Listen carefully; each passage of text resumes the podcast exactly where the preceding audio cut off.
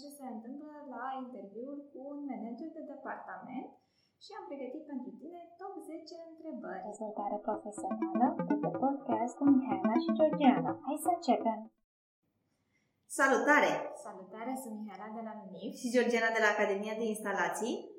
Astăzi suntem la o nouă întâlnire legată de interviuri.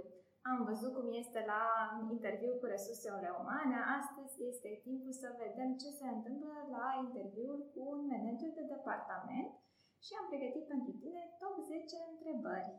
Exact. Dacă la început am, am avut parte de, spunem, spuneam noi așa, interviul telefonic, apoi am fost chemați la primul interviu în care ne-am întâlnit cu persoane de la resurse umane și ne-au întrebat de salariu, despre noi, despre unde vrem să ne vedem sau unde vrem să ajungem peste 5 ani, 10 ani, tot felul de întrebări pompoase. Astăzi ne regăsim la al doilea interviu, sau să spunem așa, al doilea interviu la sediul clientului, la mm. sediul angajatorului, la sediul clientului, sau putem să-l considerăm și client, să știți că jobul fiecăruia este businessul fiecăruia și angajatorul poate fi considerat client. Dacă putem să vedem lucrurile așa, mi se pare avantajos pentru, pentru voi să, să, să vedeți lucrurile de partea cealaltă a baricade.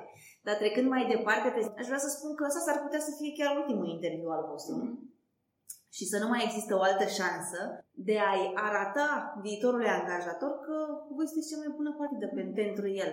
Există două tipuri de situații la acest interviu. Situații în care vă puteți reîntâlni cu managerul sau persoana de la resurse umane plus cineva din departamentul tehnic unde urmează să ajungeți sau să vă întâlniți cu cineva din, doar din departamentul tehnic.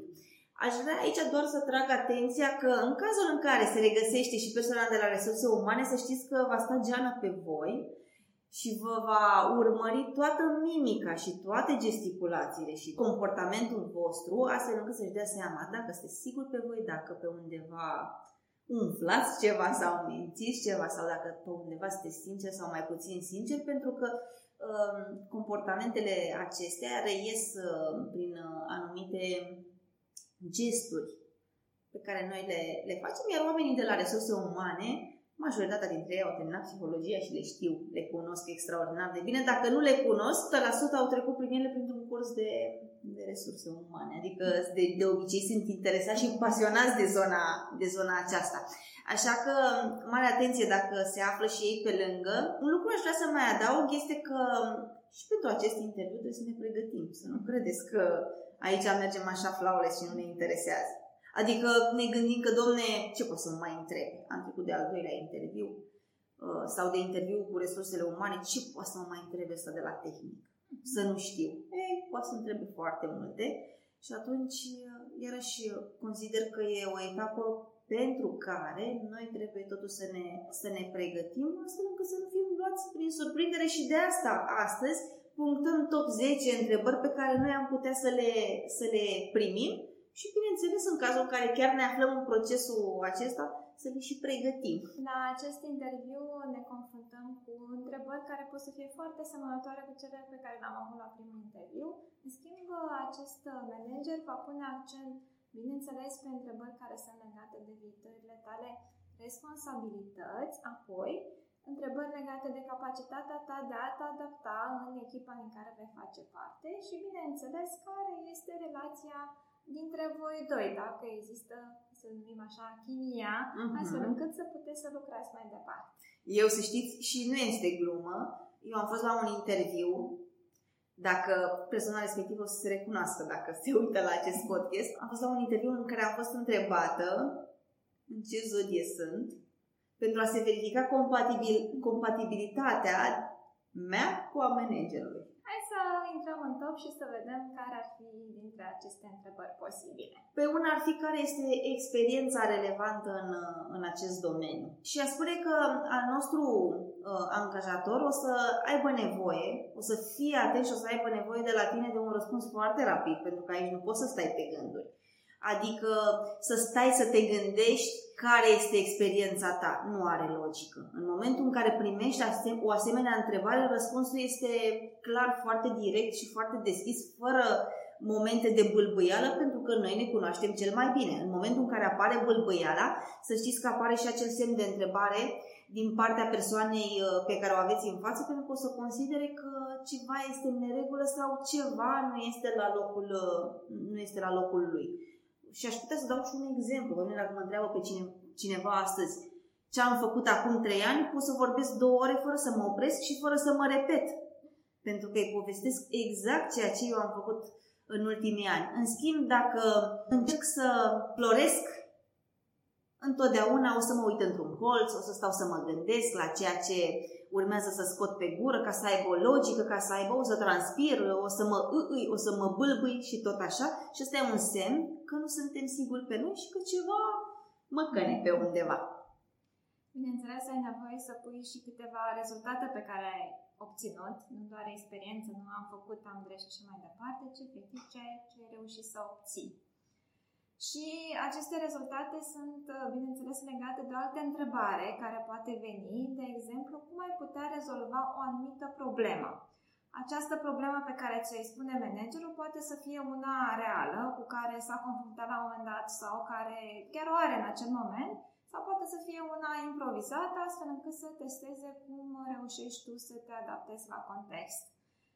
Eu aș putea adăuga aici că în cazul în care voi v-ați regăsit în acea situație sau în acea problemă pe care v-a, v-a expus-o, chiar să-i povestiți și, nu știu, de exemplu, uh, răspunsul sau uh, la momentul respectiv nu ați uh, rezolvat-o într-un mod foarte pozitiv sau putea să faceți mai bine sau putea să uh, răspundeți mai bine, să-i arătați și așa da și așa nu sau să-i povestiți de și așa da și așa nu pentru că va arăta și vă va pune într-o, într-o lumină foarte bună și va arăta experiența voastră. Așa da și așa nu în, în experiența unui om este extraordinar de importantă pentru că asta înseamnă că noi am învățat, am conștientizat de fapt ceea ce am greșit și am învățat și să știți că uh, conștientizarea face cât o mie de fapte bune. Adică, din punctul meu de vedere, atunci când greșim și conștientizăm, deja am făcut un pas către următoarea treaptă pe care o avem de, de urcat. E tare important lucrul ăsta și o să-i arătați și lui treaba, uh, treaba aceasta, și anume că am trecut printr-o situație, într-o, situ- într-o odată am rezolvat-o într-un anumit fel și nu am avut rezultatele scontate și într-un, în altă, într-o altă situație am, am rezolvat-o în alt fel și am obținut maximum. Mhm. Ce se mai poate întâmpla este ca întrebarea care ți este adresată să nu-ți fie foarte clară sau să nu-ți ofere toate detaliile. Așa că poți să întrebi, să-ți uh, clarifice Eventual chiar poți tu să spui vă referiți la sau la.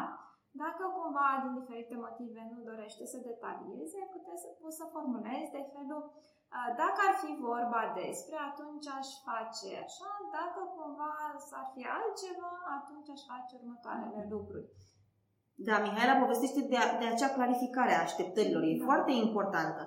Uh, credeți-mă că mai bine dăm un răspuns, întrebăm și spunem că n-am înțeles și mai vrea să ne mai adreseze încă o dată întrebarea decât să-i răspundem ce nu are nicio legătură cu, uh, cu nevoia lui, uh, pentru că o să fim efectiv într-o situație penibilă și angajatorul în mintea lui o să spună unde dai și unde crapă, cam, cam așa.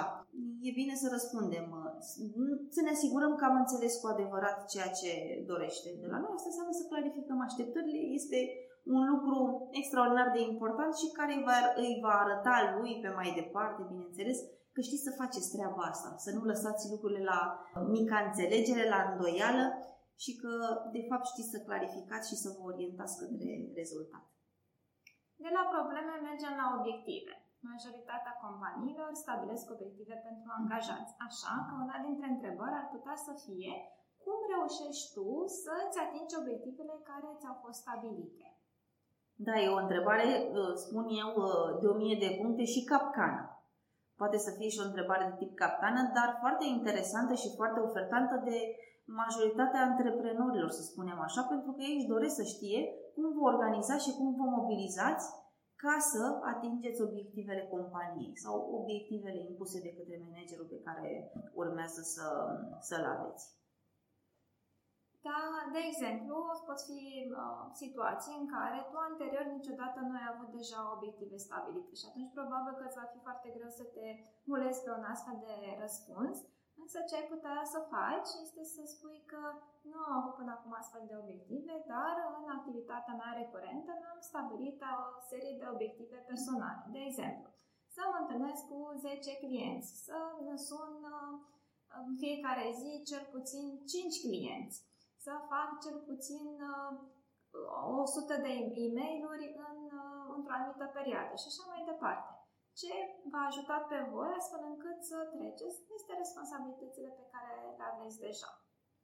Am mai putea primi întrebări de genul uh, ce provocări aștepte la viitorul, viitorul loc de muncă și asta s-ar putea să fie o întrebare de tip, uh, de tip capcană pentru că uh, partea asta de provocare arată și cât de implicați sunteți voi și mai mult decât atât, cât de stabil și bine pregătiți sunteți atunci când când în fața voastră există o situație cu care nu v-ați mai, uh, nu v-ați mai uh, întâlnit. Și anume deschiderea către necunoscut. Uh, este ieșitul din zona de confort, că asta este cea mai uzuală în ultima, în ultima fază. Ieșiți, domne, din zona de confort. Dar ce înseamnă treaba asta? Că e faină, sună faină uh, propoziția asta, dar ce înseamnă Uh, să ieși din zona de confort. Înseamnă să faci lucruri pe care nu le faci în mod uzual. Efectiv, asta înseamnă și pe oamenii ăștia din fața voastră asta interesează. Dacă sunteți deschiși să, să faceți lucruri pe care nu le-ați mai făcut. Și dacă nu primiți o astfel de cerință, ostil, să spunem, uh, să spunem așa. Pentru că eu cunosc oameni care, pe care dacă îi pui în fața unui lucru pe care nu l-am mai făcut, chiar asta spun, oh, de n-am făcut treaba asta niciodată, nu știu cum să o fac, nici nu prea vreau să o fac, da, mi-e frică, dar dacă nu reușesc, dar dacă, dar dacă. Și dacă răspunsurile sunt de genul acesta, nu să fie foarte bucurătoare pentru omul din fața voastră. Pentru că pe el îi interesează să, ia un, să aibă un om în departament care poate să depășească absolut orice obstacol. Pentru că astăzi putem avea o viziune și mâine condițiile vieții ne pot schimba total viziunea respectivă și, bineînțeles, ca să mergem mai departe, trebuie să avem oameni care să meargă mai departe. Poate să fie și situația contrară când uh, calitățile tale sunt mult mai bune decât ceea ce se așteaptă și atunci se întreabă dacă nu cumva tu te vei plictisi la acel loc de muncă și uh, atunci poți să formulezi uh, răspunsuri de genul am finalizat un anumit curs, am luat o acreditare și doresc să pun în aplicare cunoștințele pe care le-am obținut. Sau ar putea să fie faptul că eu întotdeauna, la fiecare lucru de muncă pe care le-am avut, am preluat și responsabilități care nu au fost ale mele neapărat, astfel încât să pot uh, îmbunătăți atât abilitățile mele și să contribui la nevoile companiei. Așa că situațiile pot să fie diverse, astfel încât și tu să te adaptezi și să găsești întotdeauna o provocare, o bucurie în a face la ceva la acel loc de muncă. Trecem la a cincea întrebare, uh, însă nu înainte de a vă atrage atenția încă o dată că trebuie să vă pregătiți. Vedeți că totuși întrebările sunt destul de complexe și dacă la unele dintre ele, dacă nu ne pregătim, s-ar putea să uh, fim puși în fața faptului împlinit și Mihaela mai devreme chiar a dat o, uh, a punctat foarte bine o astfel de situație atunci când al vostru angajator sau viitor angajator vă întreabă, dar cum îți stabilești obiectivele și tu să nu fi lucrat uh, cu obiectivele până în momentul respectiv. Iarăși, o bâlbâială și nu știu, n-am făcut, n-am uh, un răspuns de genul acesta, nu o să fie foarte bine uh, punctat. În schimb, dacă ne așteptăm la o astfel de întrebare și îi răspundem cu obiectivele personale, explicăm că, într-adevăr, n-am avut obiectivele la muncă, da, cele personale, cum le-am atins, cum mi le-am planificat, cum le-am organizat, o să fie extraordinar pentru că oamenii o să-și dea seama că știți despre ce este, despre ce este vorba. Am doar să mai punctez încă o dată treaba, treaba asta. A cincea întrebare ar, fi, ar putea fi ceva de genul uh, în ce tip de mediu ești obișnuit să lucrezi și aici eu v-aș, uh, vă spune să, să vă gândiți foarte bine, să dați un răspuns cât mai sincer posibil pentru că este posibil să, să se întoarcă acest răspuns împotriva, împotriva voastră. Nu, lăsați nicio, nu dați răspunsul acesta astfel încât să gâdilați urechile interlocutorului pentru că va fi va ieși amar de voi ulterior dacă veți trece acel interviu și nu se va întâmpla ceea ce aveți voi în așteptări. Da? Nu veți găsi o echipă. De exemplu, dacă sunteți uh, învățați să lucrați în echipă și nu veți găsi o echipă, nu o să vă puteți echilibra și nu o să vă placă. Uh, dacă vă place să munciți în echipă, atunci ăsta e momentul în care să-i spuneți angajatorului că vă place să munciți în echipă, vă place să vă împărțiți sarcini, vă place să delegați, vă place să vă dezvoltați, vă place să primiți sarcini și tot așa. Dacă sunteți o persoană care lucrați uh, uh, individualist, nu știu cum să spun, îmi place să fac eu lucrurile că numai eu le fac așa bine și mm-hmm. atunci poate e bine să-i spuneți Uh, viitorului angajator și treaba aceasta că s-ar putea să nu vă potriviți foarte bine în echipa lui. Și mai bine știți de acum decât uh, uh mai târziu că o să vă încurcați unii cu alții și nu cred că e cazul. Adică oportunități de angajare 100% nu se termină sau oportunitatea de angajare 100% nu se, nu se finalizează la, acest, uh, la această companie. Și e important, foarte important ca noi atunci când ne angajăm să ne angajăm acolo unde jobul respectiv se pliază pe valorile noastre, pe ce ne dorim să facem și tot așa. Ai mai putea să te mai gândești și la situații în care tu ai prefera mai degrabă, pe lângă faptul că lucrezi singur, um, să hotărăști tu ce ai de făcut, adică să ai o capacitate de decizie și de autoorganizare.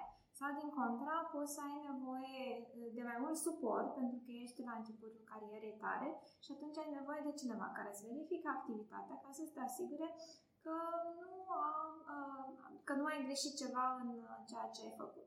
Există oameni care au nevoie de confirmare, iar eu sunt genul acesta de persoană care atunci când lucrează în echipă confirmă întotdeauna ceea ce a făcut. Mă hrănesc cu treaba asta și am nevoie de fiecare dată să confirm cu cineva, poate de multe ori mai pregătit ca, ca, uh, ca mine, astfel încât să, să, să trec la etapa următoare și nu uitați că ne și hrănim intern, că putem fi lăudați, că da, ai făcut bine și chestia asta ne poate ajuta. În relația cu managerul tău ar putea să fie o întrebare de genul cum îți prioritizezi activitățile de zi cu zi.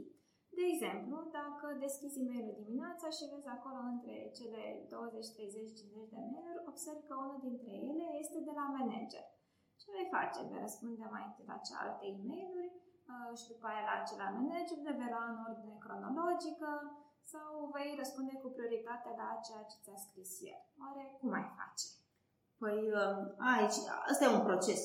Învăț, a învăța să prioritizăm activitatea noastră este un întreg uh, proces și, bineînțeles, are la bază matricea important urgent, ca, pe care, dacă nu cunoaștem foarte bine activitățile, care sunt importante, care sunt mai puțin importante, care sunt urgente și care sunt mai puțin urgente din cadrul muncii noastre, o să fie foarte greu să realizăm această, acest, uh, această prioritizare. Bineînțeles că putem, le putem folosi de tot felul de metode de prioritizare, cum e Pareto, cum uh, sunt, uh, eu știu, sunt o grămadă, găsiți o grămadă de, uh, de metode. Dar dacă nu cunoaștem ce e important și ce e urgent și ce e mai puțin important și ce e mai puțin urgent în activitatea noastră, o să ne fie foarte greu Aici v-aș trimite către matricea important, urgent și poate, nu știu, Mihaela, n-ar fi rău ca într-o da. zi să facem un, da. un podcast despre, despre partea asta de, a, da, spune chiar time management, că e, partea asta de time management e vastă și am uh, și câte bordei atâtea obicei, să spunem. Dar uh, ar fi bine punctate aici câteva etape și câteva lucruri pe care le putem face și care pot duce la eficiența, eficientizarea activității noastre în raport cu timpul. Uh-huh. Că, de fapt, despre asta este vorba. Trebuie să înțelegem că timpul nostru e limitat și nici măcar nu putem managui. În schimb, cu siguranță putem managui activitățile pe care le facem într-o anumită perioadă de timp. Ce e important și ce e urgent? Șeful e urgent, șeful e important, clientul e important, șeful e urgent. O să fie un haos la început, dar ăsta e un, ăsta e un prim pas de, de studiu și eu cu mare căldură îl recomand a fi făcut. Este o etapă și un, pro, un întreg proces, nu se întâmplă așa de pe, peste, peste noapte. După cum observ, accentul pe care noi l-am pus nu este acela prin a răspunde mai întâi managerului. Cu toate acestea, poți avea în fața ta un manager care are uh, un uh, caracter foarte puternic, dominant și autoritar, și un ego foarte puternic și acesta este foarte probabil să se aștepte de la tine să răspunzi întotdeauna răspuns mai întâi managerului pentru că el știe care sunt prioritățile și pentru că el îmi stabilește aceste priorități. Așa că e important să cunoști și persoana care este în fața ta. Nu uitați că ziua sau activitățile se realizează în ordinea importanței și nu în ordinea urgenței sau în ordinea numerelor de pe tricou. Aș vrea să vă spun că în momentul în care facem to-do și îl numerotăm, o să vedeți că primele nu sunt lucrurile importante, ci lucrurile urgente, pentru că alea ne sunt primele, sunt primele lucruri pe care ne, care ne vin în cap să le facem și de asta sunt primele așternute pe hârtie. Dar asta nu înseamnă că ordinea de executare a activităților e conform așternerii pe hârtie. Le așternem pe hârtie și după care le prioritizăm. Asta, asta trebuie să facem etapizat. Altfel o să facem lucrurile care sunt urgente și cel mai probabil neimportante sau mai puțin importante și gândiți, uite, nu mai să ascultăm treaba asta, urgent și neimportant. Nu e așa că e ciudat? Adică e și urgent și neimportant. E ciudat, dar să știți că noi, majoritatea timpului, în zona asta o frecventăm, în uh, activități de tip mai puțin important și urgent. De asta suntem pompieri. Sau ca la ne simțim ca la urgență, ca la florească. Da. Dacă avem de-a face cu un manager care este curajos, te poate întreba ce nu-ți place la un manager. Totuși, fii atent că nu ar fi bine să critici pe cei pe care i-ai avut înainte ca și manager, pentru că este normal și ei au făcut greșeli, ci fii atent exact la nevoile pe care le ai tu, la valorile tale. De exemplu, poate nu-ți face plăcere să faci servicii care uh, sunt extra job, uh, cum ar fi du-te și mie și am o cafea, pachet de țigări. am mai întâlnit și de astea, nu de alta, dar se întâmplă. Mai ales prin șantierele patriei. Așa că evită să arăți cu degetul și uh, referete strict la ceea ce uh, ție nu îți place și legat, bineînțeles, de activitatea ta. Poate mai degrabă poți să spui de faptul că nu-mi place să mi se dea un task fără să uh, mi se explice înainte sau să fiu plecat în delegație și când mă întorc din delegație să văd că de fapt nu mi s-a luat proiectul la care eu lucram. Mm-hmm. Da, astfel de situații pot să fie într-adevăr incomode. Incomode, dar aici aș vrea să mai punctez un lucru că uh, ne pune într-o lumină mai puțin uh, frumoasă sau ne duce într-o zonă gri și este bine să evităm treaba asta pentru că știți că e o vorbă, doar cine nu muncește nu greșește.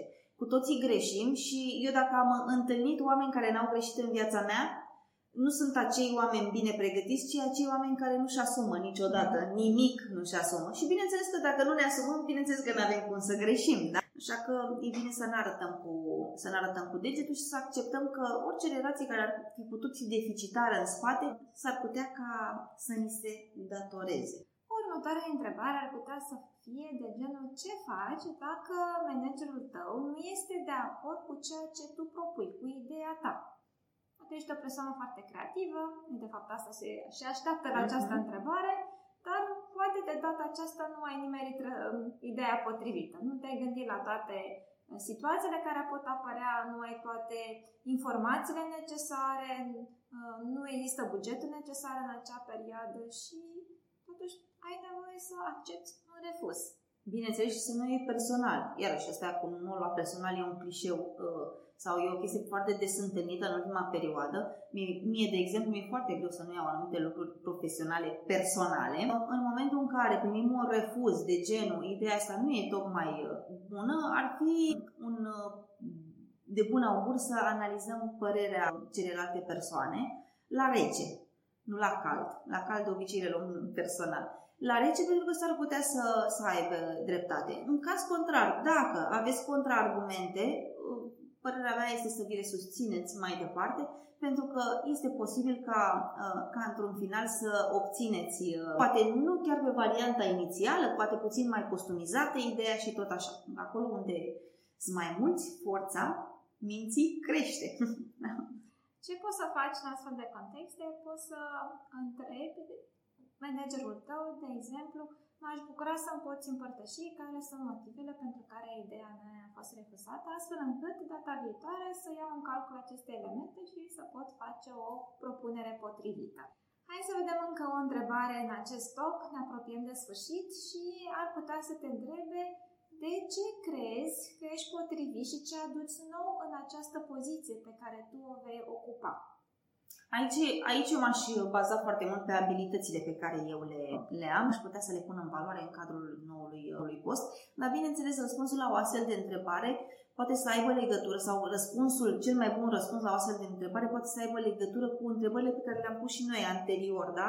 Despre departament, despre oameni, despre așteptări, ce așteptări aveți de la mine și atunci putem lega uh, la o astfel de întrebare un răspuns interesant pentru al nostru angajator, bineînțeles, să fie și real, că abilitățile pe care le prezentăm mai departe, cu care putem aduce o schimbare, trebuie să le și deținem, pentru că altfel al nostru angajator după prima săptămână o să-și dea seama că el de fapt a fost puțin uh, păcălit în momentul interviului, adică nu durează foarte, foarte mult timp.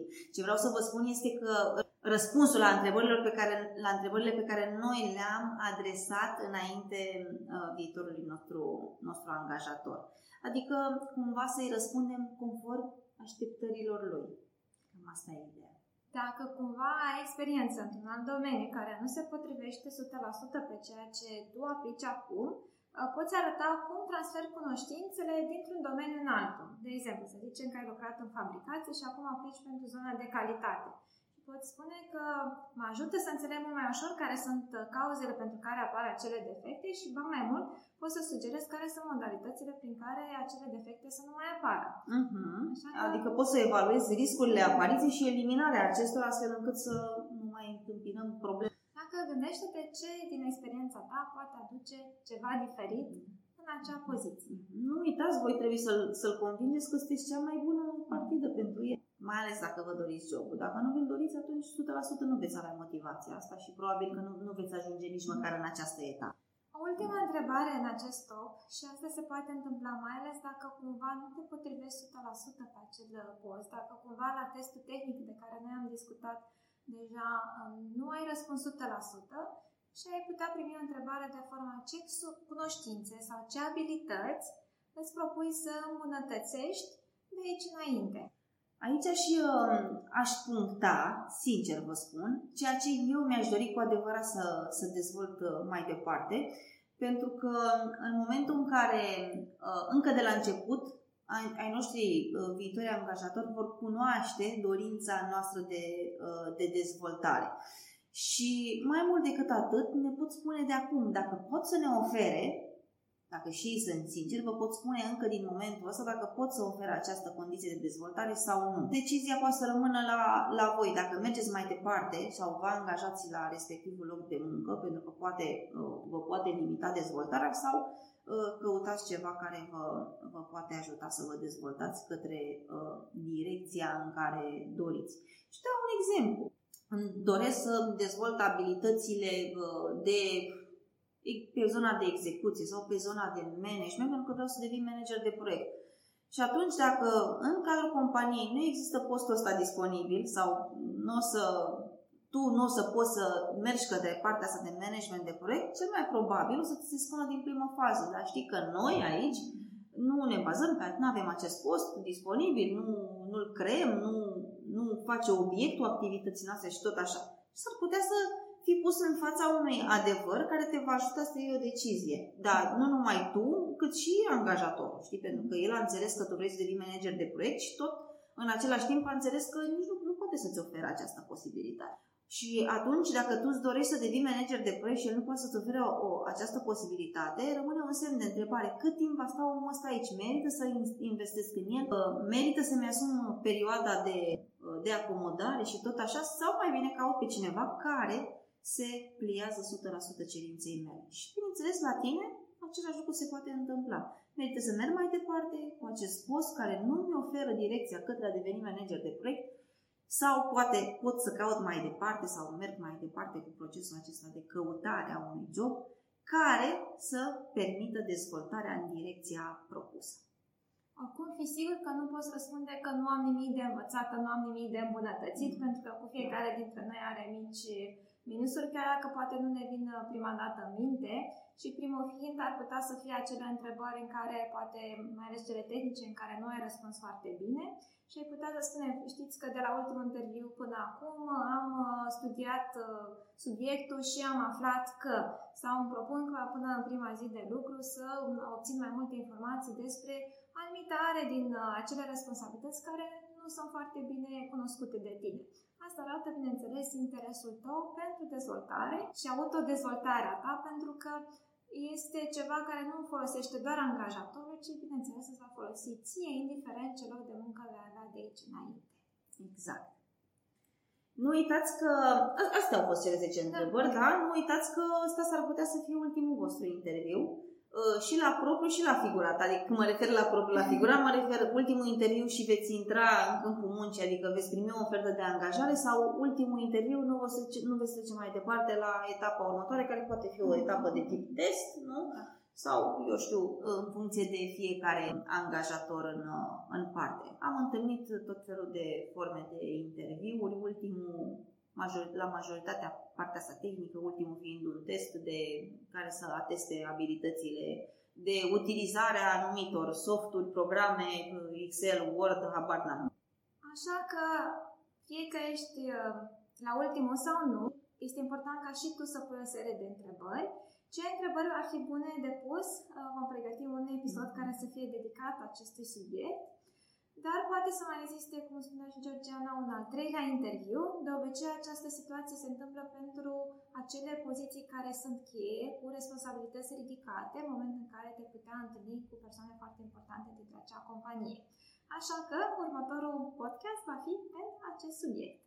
Super, eu abia aștept. Te aștept și rămâi aproape de noi. La revedere! Rămâi aproape. Revenim cu noutăți.